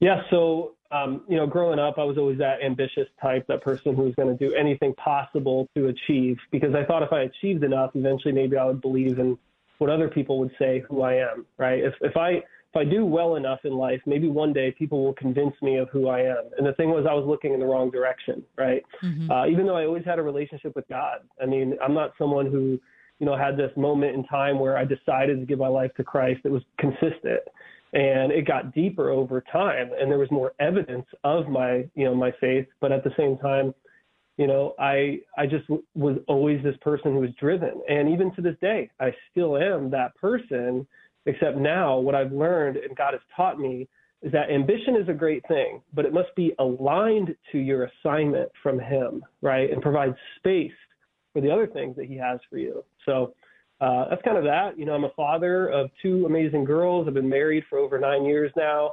And a big part of my story is that I almost lost my marriage after getting out of the military because um, I just had no clue who I was anymore. You know, I allowed the military to tell me who I was mm. without realizing, you know, a lot of people say I lost my identity. I think the truth is I never knew my identity. And so the military gave you one? Yeah, yeah. It told me I was a captain. I was a cool Black Hawk helicopter pilot, you know, what I always imagined. And I'm glad it did that, but that doesn't last, right? Um, I, it helped me for a while, but eventually those things are stripped away from you, and you say, "Well, no one's going to like Adam. They like the pilot. They don't like Adam." And and Kathy, I think one of the greatest things I can share with this audience is when you know who God is, and He's revealed Himself fully to you of who He is, and He reveals to you who you are, just like He did with Peter. What happens after that? Life becomes very simple um, I might sound a little intense with what I'm going to say next, but God said, Adam, you are my sound of freedom. When you speak, freedom comes to others. So he gave me a clear picture. This is who you are. This is your identity. It's not what you do. It's not where you live. It's not who you know. It's it's what I say it is. And what's great is when you know who you are and he tells it to you clearly, I believe you'll see the evidence of that identity throughout your life. Mm. Adam, talk about your decision to go into the military. Um, how old were you, and what contributed to that? Why did you want to say yes? Yeah, did you ever see the movie Black Hawk Down? Sure. Yeah. Okay. So I saw that movie as a young young kid. I was probably you know eight years old or so. And wow, I told that's, my mom, a, that's, a, he- said, that's a heavy movie for an eight year old. yeah, eight, ten. I can't remember exactly, but I was definitely young, and I just said that's what I want to do. You know, when I grow up, and uh, here I am, you know, able to say I was able to accomplish that. So I felt like God put that dream of aviation and military in me at a young age. You know, I come from a military family. Okay. And always wanted it. But what was interesting was I, I didn't get the yeses that I thought I was going to get. You know, I commissioned out of Penn State Army ROTC as a second lieutenant, and I didn't get aviation. I, I became a military police officer. And I remember thinking, well, okay, my life is over. You know, like I guess I'll make this work, but I didn't get my dream, you know, and kind of once someone in the military, once you get your branch, that's pretty much it, right? This is what you're going to do. But, uh, you know, one day those doors, uh, I feel like I knocked them open, you know, I just wasn't willing to accept no as an answer. Um, it all makes sense when you look backwards, though. You know, I needed to meet my wife, I needed to learn certain things and meet some great people, and then eventually that door opened. Hmm. So, how many years were you piloting? Um, and was that the was that the culmination? Was that the dream you thought it would be? Yeah. So at 12 years old, I started flying planes. At 16, I flew them by myself in the Civil Air Patrol. Which, wow. if I have any Civil Air Patrol people on here, it's an unbelievable program. I mean, you you can be in middle school and high school learning how to fly and lead lead cadets, right? Who maybe one day will become soldiers. So I kind of was in that culture my whole life, you know, and then um, I became an officer. Uh, I'm I'm 33 years old now, so I you know, basically, right, 18 years old, joined the military. I got out three years ago, so I was in for a little over 10 years. Uh, I was a company commander for aircraft maintenance, so I led all the maintenance for the Blackhawks, Chinooks, and Lakotas, and I led a group of about 100 people. Uh, and I'll tell you what, you know, when that stuff ends, you truly are like, that was uh, one thing I've heard is that it's as if your best days are behind you. Yeah, right. You know, I Right. often I often think about that, Adam, with professional athletes because I'm a huge sports fan. Um, you you name the sport, I love it. But I, you know, I see when someone retires, and I try to put myself in their shoes, and I think that must be a really weird vibe to be exiting something. You're still in your 30s, thinking that like all of the best stuff in your life is gone. It's already over. Yes, absolutely right. And and this message actually really connects with athletes. That's why, you know, as someone who like I, I was sharing with you the identity that God has revealed to me, which I fully believe because people hear me and they go, "Man, I feel so free now. I feel so, you know, like like I I, I feel like I, I can move with greater confidence and clarity in life." And I just think, well, that's just because that's the gift that God gave me. It has nothing to do with me. It has to do with what's happening through me for you, right? For that other person. So, uh, long story short, you know, I'll speak at colleges and football teams, you know, for different universities or uh, organizations such as that, and they relate to this message because it's it's it's people who are mission minded, who are mission driven, who can really feel um, a sense of connection. I think to the language that God gave me specifically for uh, what we call weapons of mass deception. Adam Jones is with me, former U.S. Army Black Hawk pilot. He's a senior management consultant now. He's also author of the book Weapons of Mass Deception, which we'll talk about in just a little bit. Um, so, Adam, you uh, leave the military after 10 plus years, is that right? Yes. Okay, 10 plus years. Uh, you go home. Do you have two kids at that point? I have one one daughter. Uh, she's just a little over a year old, and by the way, that's the reason I left. Okay. Um, things were great, but I could feel the leading of Holy Spirit. Uh, I didn't really have the ability to, I, I would say, like connect, communicate with God in the way I do now, right? To where I can I can hear more clearly, and it's it's been more refined. You know, for a while it was just a feeling. It was just that peace that surpasses all understanding, and I felt a peace to leave. Um, and it was really because I didn't know it, but in the background, a lot of things in my life were falling apart. So, when you ca- came home, uh, you have a little daughter and a wife. Did you know things were falling apart at that point, or did you just kind of sense it as you started to be at home more? Yeah, wow, great question. Uh, I had the blinders on. Okay. You know, and I think a lot of us we teach that, right? Hey, just put the blinders on, just go for your goals. And I, what God has shared with me is when you put the blinders on, you can't see the people right next to you, right? You only see where you're going. You don't see who's ready with you. So, um, no, I didn't. I didn't notice it until the tension started to build. You know, a huge, a huge part of my message at this part of my life is that what we suppress in our heart spreads into our home. So I was suppressing tension and stress and anxiety and depression, and it started to pour into the home. And I didn't really notice it because it was in me. So it just seems like it was all around me, not that it was it was now affecting my marriage in the way it was or the vibe. You know how you walk in someone's house and you can feel that vibe. Yeah. You know, everything was was it was unhealthy. And what I did is I just performed more. I worked harder. You know, I started a podcast. I, I did everything possible to just keep pressing in, filling up my schedule, thinking that's where I'll make the greatest impact, and then maybe everything will get figured out from there. So, your uh, wife decides that she's questioning the future of your marriage.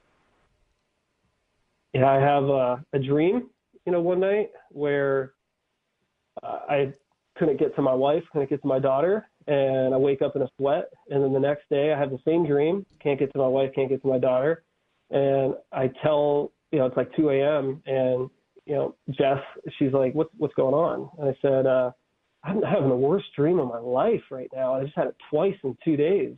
She said, "What is it?" And I told her it, and she said, "Well, you know, I'm I'm not happy." And what was so interesting was God gave me that warning. It was like I couldn't listen to the signs around me, but He could give me that dream to wake me up, to Huh. show me what my life might look like. And I went down a road of making a lot of decisions and cutting things out of my life.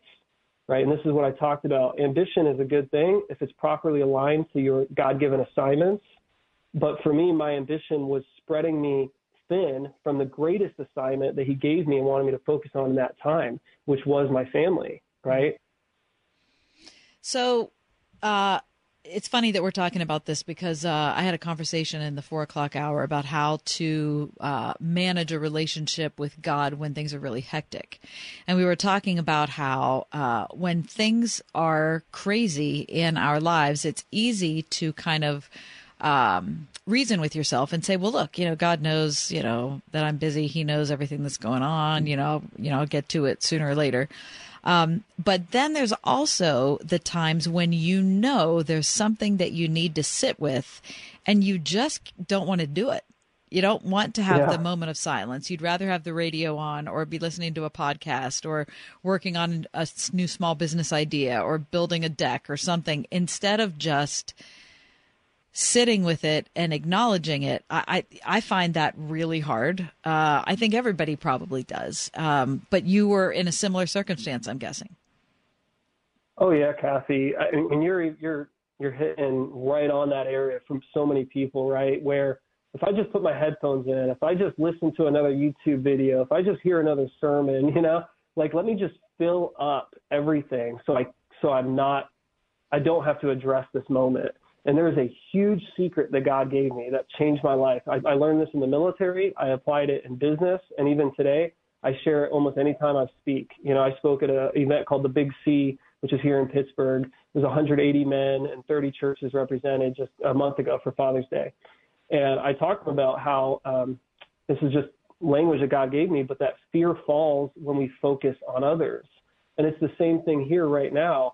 You know, I don't want to. I don't want to slow down. I don't want to listen. You know, to the voice of the Lord. I just want to force everything and like I don't want to address what's happening. Mm-hmm. And my, my thing to anyone who's hearing me right now in this moment is two words shift focus. Shift focus, right? It's not like when we look down at ourselves or we try to fill everything else up in our in our, our mind and our ears and all the senses, we're really usually just focusing on us, which is why we're feeling even weaker, we're feeling less powerful. You know, when we shift our focus and we look up and we look out at the people who need us, this is the greatest.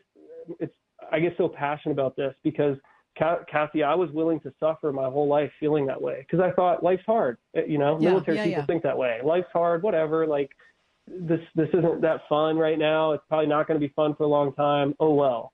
But when I could see the pain in my wife's eyes staring back at me across the kitchen, the total exhaustion in her face, I realized this is so much bigger than me and I need to do something about this now. And I need to cut out the all the distractions, listen to the Lord and let his peace restore my heart.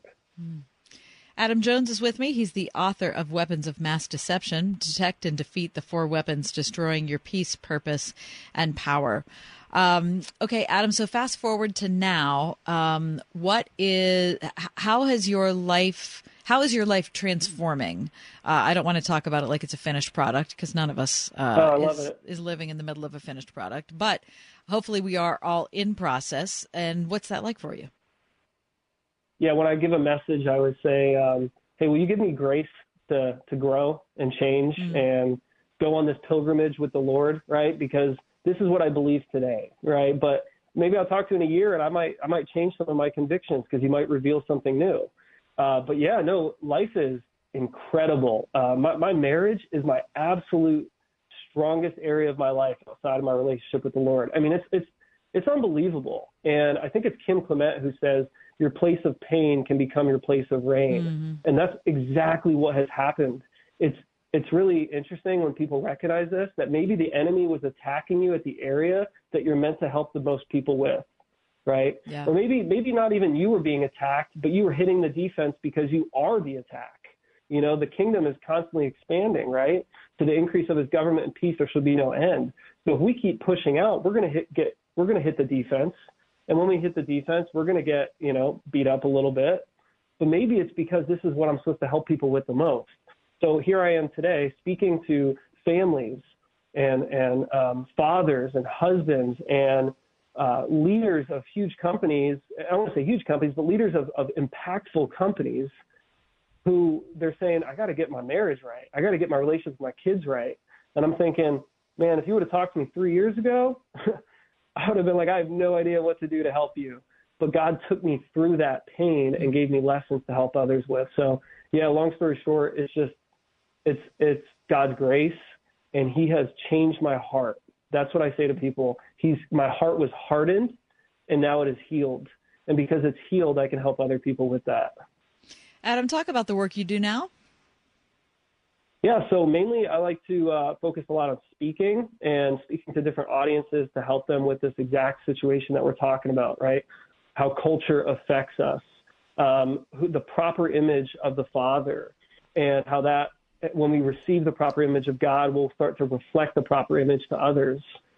Uh, and then alongside of that, what I call observation-based coaching. A lot of leaders, you know, they they know they want some leadership coaching in their in their teams, mm-hmm. but they don't have the time for it. They don't have the time for facilitated discussion all the time and one-on-one back and forth coaching. And you know, I can understand that pain point. So what I do is I observe people in their environment and give them live feedback afterwards.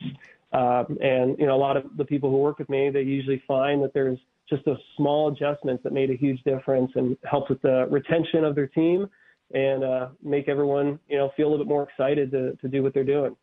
Well, that's that's terrific. Uh, it, it's exciting to see, uh, to kind of hear the story and to see where it's brought you. And so, if people are listening and they want to find out more about you or maybe uh, to connect with you in some way, how would they do that? Yeah, the best thing is just go to Adam F. F is in Fred, uh, AdamFJones.com. And if you go there, you'll see videos, resources, my podcast called the Leadership Accelerator Podcast with Adam F. Jones. Uh, the book as well, Weapons of Mass Deception, is being purchased by military units right now. Um, you can get that on Amazon or go through my site as well, and I can get that over to you. All right, that's adamfjones.com. Adam, it's been a real pleasure to get to know you. Thank you. Kathy, thank you so much for your time. It's been great talking with yeah, you. Yeah, absolutely. Hope we get, hopefully we can connect at another time. So look him up, adamfjones.com. Maybe he's right for the next event you're doing. Maybe you have a, a junior or a senior in high school and you're thinking ahead, okay, let's go and let visit different colleges. You, have done this, right? This is this is how this works. I remember going with my son when he was an early senior in high school. We went to Grove City College we were there maybe an hour, and he turned to me and said, This is my school. And I was like, What do you mean? This is the first place we visit? He said, No, this is where I belong. I feel it. I know this is what I want to do. Hmm. Funny, we had a similar situation in our family, except I wasn't on the trip. It was my husband with our daughter, and uh, she was at the end of her junior year in high school, hmm. and took a trip up to Grove City. And she had already kind of decided she was going to go to Pitt because I went to Pitt, um, and because she, she kind of grew up in Oakland, she went up there, did the tour, came home, and said, "That's where I want to go." And I said, "Wait what a minute, did you want what, to go see? What are, you, what are you talking about?" It's your first place, right? yeah, right? but that's where she wanted to go, and that's where she went. If you've not been to Grove City, you really got to see the place. It's a 180 acre campus, beautiful, really inspiring. Mm-hmm. It'll feel like home. So if your child, junior, senior in mm-hmm. high school, thinking about where to land, schedule a visit. Yeah. And I'm telling you, you're going to love what you see. Find out more information online anytime. gcc.edu. That's Grove City College. John's family loved it. I loved it. You might too. For nearly 100 years, folks have trusted Blue Star medicated ointment to relieve the pain and itching of almost any skin irritation. It works on my son's dry itching feet and their jock itch. I had this rash on my neck. Nothing worked until Blue Star. Blue Star worked great on my ringworm without steroids. My wife and I have been using Blue Star for years. It's never let us down. Look for the white box with the blue star in the first aid section. Feel Blue Star work fast or your money back. Jessica, this is the happiest day of my life. Right up there with the day I bought my RV and insured it with Progressive. Man, I love that thing. There are a million fish in the sea, which I'm reminded of every time I bring my RV to the lake, but I vow to love and cherish you just as much as I cherish campsites with full electric and water hookups. I'm so sorry. Protect your beloved with an RV policy from Progressive. Take as little as four minutes to see what you could save at progressive.com. Progressive Casualty Insurance Company and Affiliates. Listen on your smart speaker at wordfm.com, the Word FM app, iHeart, TuneIn, and on Odyssey. In your car or at home too at 101.5 WORDFM, Pittsburgh.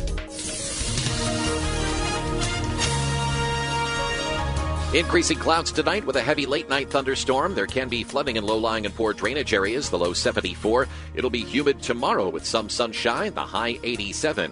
Humid tomorrow night with patchy clouds and a low of 70. Hot and humid Friday with intervals of clouds and sunshine. Make sure to stay hydrated when you're outside in this heat. We'll reach a high of 92. With your AccuWeather forecast, I'm Drew Shannon. So today you might be aware of, you know, the Hunter Biden story because that's all over the place, or, you know, what happened with Mitch McConnell today, or you might have even followed our weird animal story. But listen to what else happened today. Lexi, I'm going to draw your attention to this story in particular. Are you right? Are you ready? Yes. A former intelligence community official testified today, and uh, this was in uh, this was a bipartisan hearing held by the House Oversight Committee. You ready? Uh, on an alleged covert government program to recover and reverse engineer crashed alien spacecraft.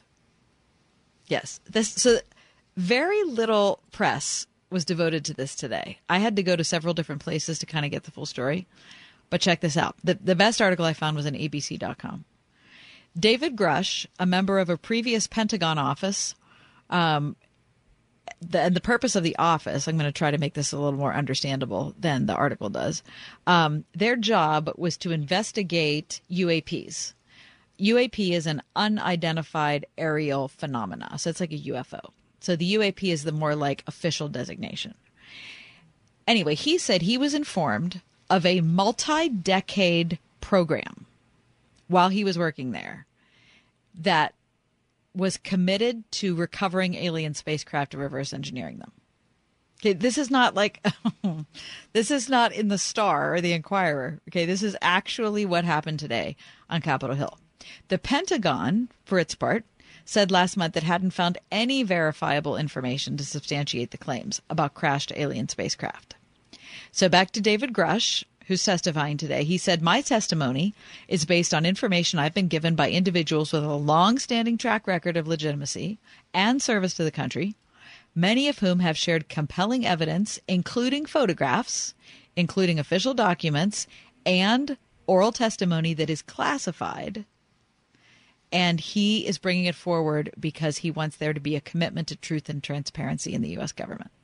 So he said, quote, I'm asking Congress to hold our government to this standard and thoroughly investigate these claims. So he's one of the people that testified today. Also, David Fravor, a former commanding officer in the U.S. Navy, and Ryan Graves, who is executive director of the Americans for Safe Aerospace. Um, so apparently Grusch testified for quite a long time. Lawmakers were able to uh, ask him questions but then they said that they would rather talk with him behind closed doors in some kind of secure facility to hear some of the details that he was reluctant to give in um, open testimony. When asked who the committee should call next he said quote i'll provide a cooperative and hostile list of individuals in the government that you should investigate. All right, I'm, I, it's fascinating. So, um, Dr. Sean Kirk, Kirkpatrick was not there today, but he had testified in the past about UAPs, and he said that the vast majority of them are nothing. He said they're readily explainable. There's just 2 to 5% of reports that contain anything that's unexpected. He downplayed the existence of the secret program. He said, I don't know anything about it. Uh, all these whistleblowers, they don't, they seem to have something, but then when you look into it, it doesn't turn out to be anything. Okay. So we have his perspective. Then we have Grusch's perspective, who testified today. Also joining him today were two former Navy pilots. Now, the first one, whose last name is Fravor, I believe he's the same guy who I saw in 60 Minutes about a year, a year and a half ago. And he, did you see this 60 Minutes, Lex? I don't think okay. I did, no. So in this 60 Minutes, um, he was interviewed with several other pilots, and there were several different instances that they talked about. His description of what he saw was not like a flying saucer. It wasn't like, you know, aliens with green eyes. It was nothing like that. But it was a thing. It was something in the air that was able to change trajectory. It was able to have immediate propulsion and it was just acting in a way that nothing he was familiar with could act. Wow. Okay. So, and his story was uh, on the 60 Minutes program was backed up by uh, his co-pilot who was there. And then there were several other stories that 60 Minutes highlighted of other pilots who'd seen other things. So I say that because if I would have read this article before seeing the 60 Minutes last year, I would have just passed right over it. Yeah. But seeing this in combination with what I saw in 60 Minutes makes me think that they definitely should be investigated. Oh, for because sure. every one of those people who has a significant career in uh, aeronautics and in the Navy said what we saw was just we don't have any technology capable of that. So either, I mean, it could be some kind of uh, technology developed by a foreign power. But if that foreign power is aggressive and have developed a technology we know nothing about, that's obviously a problem. Yeah. And if it's extraterrestrial, clearly we should find out about that. Anyway, uh, the last thing that was said by Fravor, who's this Navy pilot, he said, What concerns me is that there's no oversight from our elected officials on anything associated with our government processing or working on a craft believed to be not of this world. So, is there a program? Is there not a government program? What does it mean? You can read more about it abcnews.com. 101.5 WORD. Everywhere you go, anywhere you go, Word FM goes with you. That's because we're no longer trapped inside a radio. We're now everywhere you are, and you carry us around in your pocket. We're ubiquitous. There's an app for that, right? On TuneIn, on iHeart, on our own app, on WordFM.com. The iPhone. The iPhone. The iPhone. iPhone. On your iPad, iPhone, and Android. We're always with you because we're inside your pocket. Whatever you do, don't lose us. 101.5 WORD. Do you remember what was kept in a spring house? If you're an old timer, you know that a spring house was used for storing fresh, cold milk. In 84, Pennsylvania, we have another kind of spring house. Our spring house is an old fashioned country store filled with all kinds of old time gifts, great country foods, and you guessed it, fresh, cold milk. You see, the Spring House in 84 is also a dairy farm where we milk our own cows, pasteurize and homogenize the milk, and sell it all through the store. We've had people tell us it has to be some special kind of gourmet milk. We don't add anything to the cow's diet or to the milk. It's just nature's purest, most perfect food, and we love the way our customers love it. We also make a chocolate milk you would think is a chocolate shake, an old fashioned buttermilk that people drive miles to get, and a 40% heavy cream that's wonderful for luscious desserts. Our 2% and our skim are the greatest sellers. Come and try some Springhouse milk at the Springhouse in 84. The roof was completely gone. All of our memories being wiped away. The rain is what got 20 minutes of sheer terror. And you can feel it in your body. I watched the fire move down the canyon. The rumbling of the house. My son started screaming, We're gonna die, we're gonna die. In the name of Jesus, we are not gonna die. At Samaritan's Purse, we bring spiritual and physical aid to hurting people around the world. We go into dangerous situations because in disaster, in disease, in war, Jesus calls us to love our neighbor, to heal the sick, feed the hungry, restore the broken. All who work and volunteer with Samaritan's Purse follow the example of Jesus. We go to serve, not to be served. And we go in Jesus' name. Join us at SamaritansPurse.org. That's SamaritansPurse.org. I think we can all agree that every moment at Eden shaped us and impacted who we are right now. The faith modeled by teachers at Eden Christian Academy has a profound impact on students' lives. We carry with us more than the academics, but a strong, Christ centered foundation. I would just like to thank my teachers, my mentors, my family members, and my friends who have done the best they could to help me in this next phase of my life. Eden Christian Academy, enrolling pre K through 12th grade at EdenChristianAcademy.org.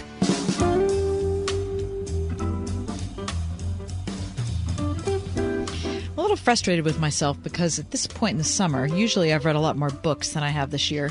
And I, I, I was thinking about it last night, and I'm just looking at screens too much. It's not just my phone, but I've been, you know, watching TV or doing stuff on my iPad or whatever.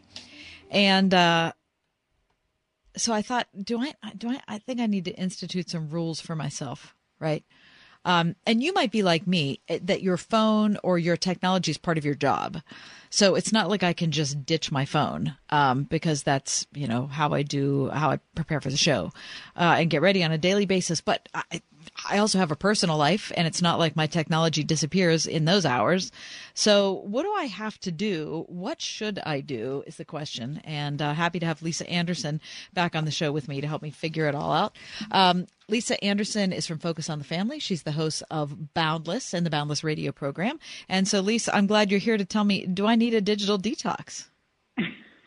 well, you probably do, Kathy, but that's just because I want someone to suffer along with me. Oh, good. Um, in this. Yeah. So, yeah, I actually had the privilege of getting a book on how to do a digital detox for Christmas from a friend, which was moderately offensive. Um, uh oh, that's that hurts. I, yeah, like what are you telling me? Um, so I actually started in January uh, doing one and realized. I mean, I knew for a long time, like, oh my goodness, my phone has has reached the point where it's ruling me, and something has to be done. So I wasn't too surprised, but. Um, yeah, no, it's hard to dig in. And so I'm glad you're right there with me because, you know, maybe we can talk it out. Okay, good. So you started this in January? I did, yeah. Okay, what really did it look started, like? Yeah, I started with only two things because this is where I think people derail. They try to like take on the entire thing at once, you know, like people Mm-hmm. who are like, oh, I'm going to the beach in two weeks. I need to lose 50 pounds. Okay, well, not possible unless you want to cut off an appendage. So, um, what I decided I was going to do is two things. I was going to do my best to stay off of social media at night. So, like you, I have to do a lot of social for my job. I have to stay up on trends. I have to be very connected uh, during the day. What does that look like at night for me? I don't need to be scrolling through TikTok or Reels and watching random goats, you know, falling over or cats doing all manner of things. So I tried to limit that. The other thing that I did, which was totally bananas, but I went after it, is I decided to shut my phone off entirely on Sundays and actually do Really? a Sabbath. Oh yeah, it ridiculous. I mean, so, but I have done it for the most part on most Sundays, and it is literally waking up to the to the phone, turning it off, and not turning it on until late that night when I have to check what's going on on my Monday. And I can tell you, um, I'm actually listening to my sermon at church. I actually am having conversations with people. I'm actually like it. I mean, it was really di- directly approaching and pursuing a Sabbath for myself. And so it is really hard.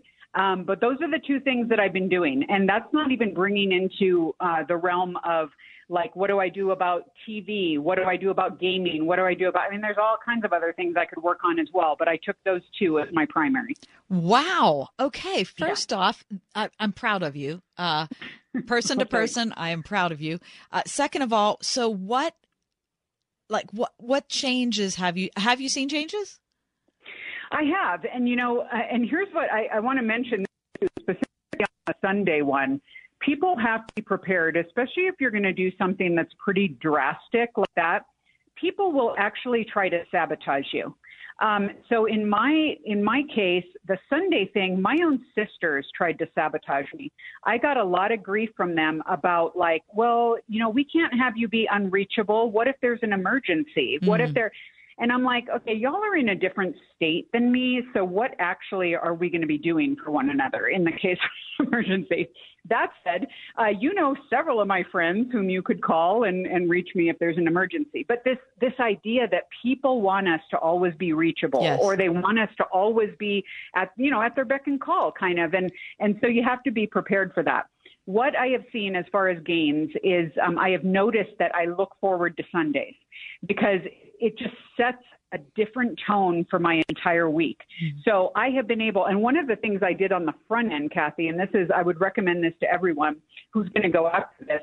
Write down a list of what you actually will be able to do with your time if you are not on digital technology.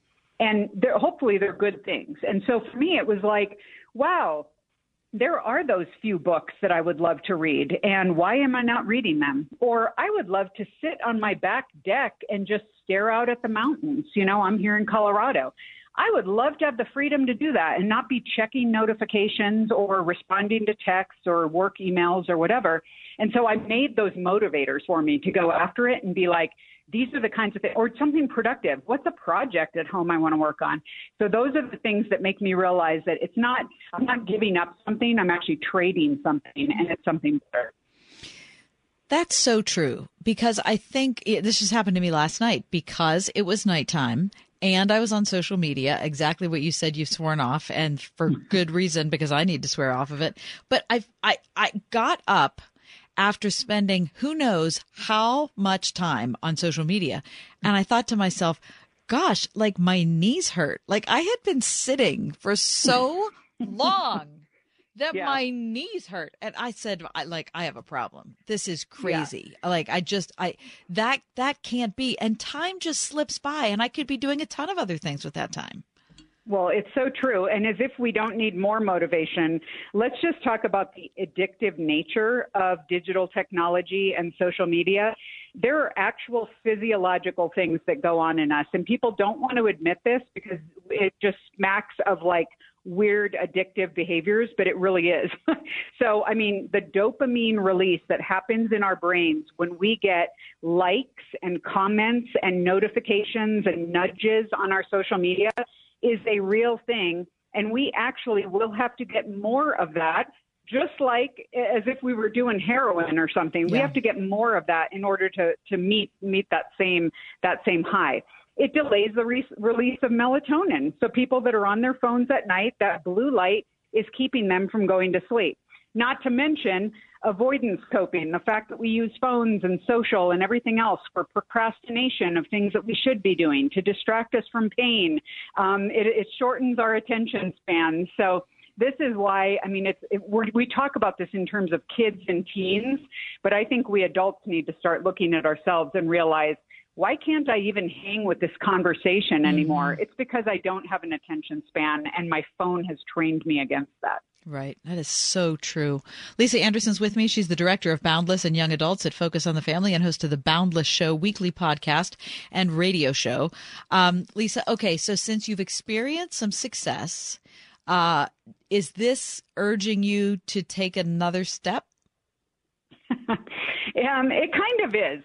So, and, again, I have to get back to things that I remember as being huge wins for me. So, one that I think of often is I went uh, some years ago now with friends on a cruise. And I remember this was back when I think I even brought digital with me. Um, and I remember thinking, we're going to be in international waters. I'm too cheap to buy the Wi Fi or the phone plan for on board. So I'm just going to put my phone in the safe and leave it. Mm-hmm. Well, Kathy, I did that. And I remember that vacation more than any other that I have taken because I was forced to actually live in the moment and experience my vacation instead of wow. doing a bunch of stuff online, even quote unquote good things like sharing with the rest of the world my vacation. Right. You know, I mean, who cares? They're not there. Why do they need to participate? So thinking of those as motivators. Now, one thing I would say here's another thing I need to go after. And I mean, everyone listening, raise your hand if you do too. When we get into binge watching TV shows, and there are elements of FOMO that come into play Right. here because you don't want to show up at work and have everyone talking about this amazing show and you don't know anything about it. Okay, but I know people who are like saying to me, you know, these are Christians who are like, I can't volunteer at church, and yet I know that they are legitimately keeping up with four or five television series right now. Mhm. Okay. Right. So yeah, no, get- you're right. Not to get totally judgy, but you know, quite frankly, I will. Um, that's just not okay. And that is not, we are giving our time away to things that are just frittering like time and attention and worth when there are so many better things we could be doing, including meeting up with friends, investing in other people's lives. So I think the whole entertaining ourselves to death phenomenon is something that I personally am going to try going after as well. Well, listen, more power to you. Thank you. Okay, I want to check back. you're now- supposed to be doing this with me. No, I am. No, I totally am. And here's the thing: uh, you've inspired me, and I'm going to make some changes. And so we need to check back in 30, Yeah. and we need to say, "Hi, how are you? Hi, how are you?" John Hall won't have known anything about it, and that's fine. He can be an he can be uh, uh like an arbiter, like in Yeah. the middle, and just be interested to see what happens. well, And then we can make him feel bad. Yeah. We'll just make it. Yeah. Good. listen, that Okay. would be very easy. So I think we could definitely go down that road. All right. Let's do it. Well, thank That you, sounds Lise. like a blast. We'll Okay. I'm turning off my phone on Sunday, so text me on Monday. Do it. We'll Okay, bye. That's Lisa Anderson, director of Boundless and Young Adults at Focus on the Family. Find her the Boundless Show weekly podcast and radio show.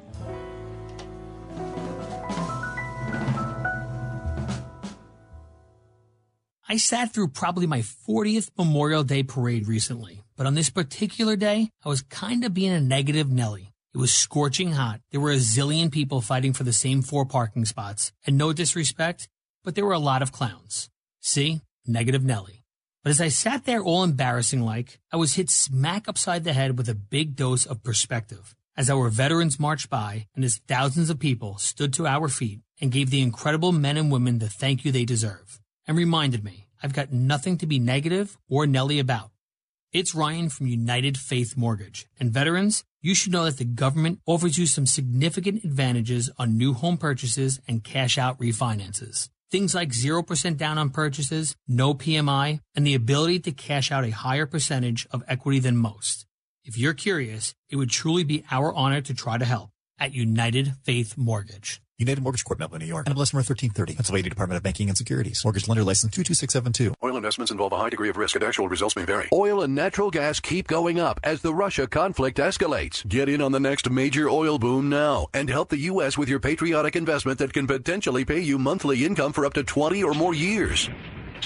That's the sound of a producing oil well and the sound of a smart investment. If you're an SEC accredited investor and have at least 25,000 liquid now, you can take advantage of Encore Energy's projects and a huge tax savings for this year. If you invest in oil and natural gas, you're allowed to write off nearly 100% of your investment in the first year. Goldman Sachs is projecting oil to go up to $100 a barrel, and natural gas is the fuel of the future and trading at record prices. Call 800-287-6691. Encore Energy is a major investor and experienced operator in its core area of operations. Call now and learn how to deduct 100% of your investment and create 20 or more years of potential monthly income. Call 800-287-6691. That's 800-287-6691. Tell me why Relief Factor is so successful at lowering or eliminating pain. I'm often asked that question. Just the other night, I was asked that question. Well, the owners of Relief Factor tell me they believe our bodies were designed to heal. That's right, designed to heal. And I agree with them. And the doctors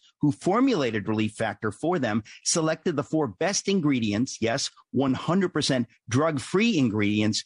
And each one of them helps your body deal with inflammation. Each of the four ingredients deals with inflammation from a different metabolic pathway. That's the point. So approaching from four different angles may be why so many people find such wonderful relief. If you've got back pain, shoulder, neck, hip, knee, or foot pain from exercise or just getting older, you should order the three week quick start discounted to only $19.95 to see if it'll work for you. It has worked for about 70% of the half a million people who've tried it and have ordered more. I'm one of them. Go to relieffactor.com or call 800 for relief to find out about this offer. Feel the difference.